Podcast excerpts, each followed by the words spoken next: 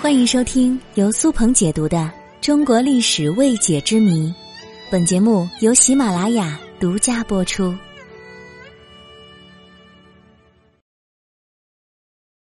古代已有胎教吗？现代人非常重视教育，对孩子的教育往往从怀孕的时候就开始了。像给胎儿放胎教的音乐，以培养胎儿的音乐天赋；给胎儿诵读故事，培养他们的表达能力和理解能力等等。可是很少有人知道，其实早在我国的古代就已经有了胎教的说法。那今天我们就一起来看看古人是怎样进行胎教的。最早能找到历史记载的有意识的进行胎教，是周文王的母亲太任。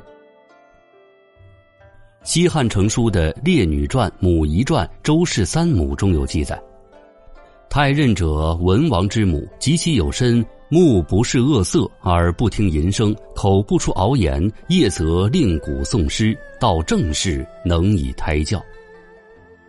说的是太任在怀周文王姬昌的时候，注重胎儿教育。他有意识的不看丑恶的场景，不听淫秽的声音，不说过分的话语。晚上朗诵诗歌，为孩子讲述符合道义的故事。他认为如此，则生子形容端正，才得必过人矣。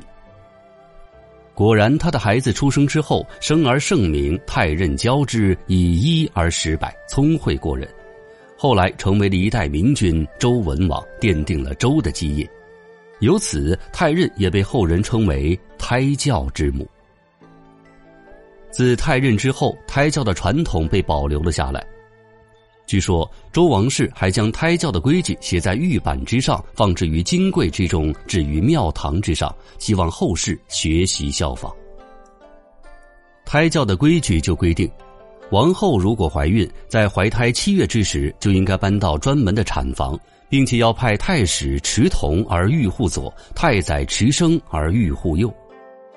在这三个月里，如果王后所求声音非礼乐，则太师抚乐而温色而称不习；如果所求滋味非正味，则太宰以声而言曰：“不敢以示王太子。”胎教规矩之严格，可见一斑了。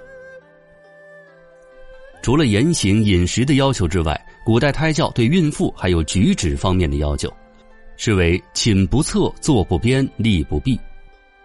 寝不侧说的是睡觉之时最好采用仰卧的位置，不侧着睡；坐不边是在坐立时必须端正，不能斜着歪着身子；立不避则说的是不能站在不该站的地方。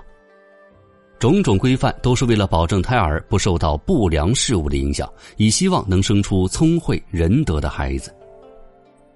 而在婴儿出生之初的教育，古人也是同样重视，《颜氏家训》里说。当即应至，识人颜色，知人喜怒，便加教诲，使为则为，使止则止，彼及数岁，可省吃罚。就是说，孩子在刚出生的时候，就应该为他诵读、讲授孝仁礼仪的道理，为他以后的性格形成打下基础。即使是普通人家没有这么好的条件，也应该在孩子刚刚能够体察人情、懂得看人脸色的时候，去引导他们什么事情该做，什么事情不该做。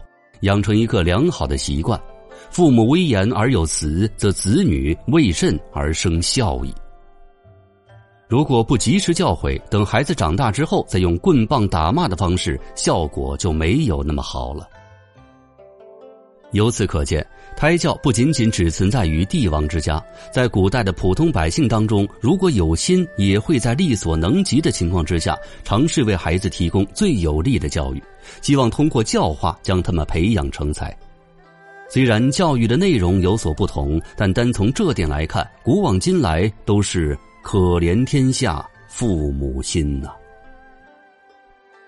那么，在听节目的各位朋友，您觉得胎教？对孩子有用吗？欢迎各位留言评论。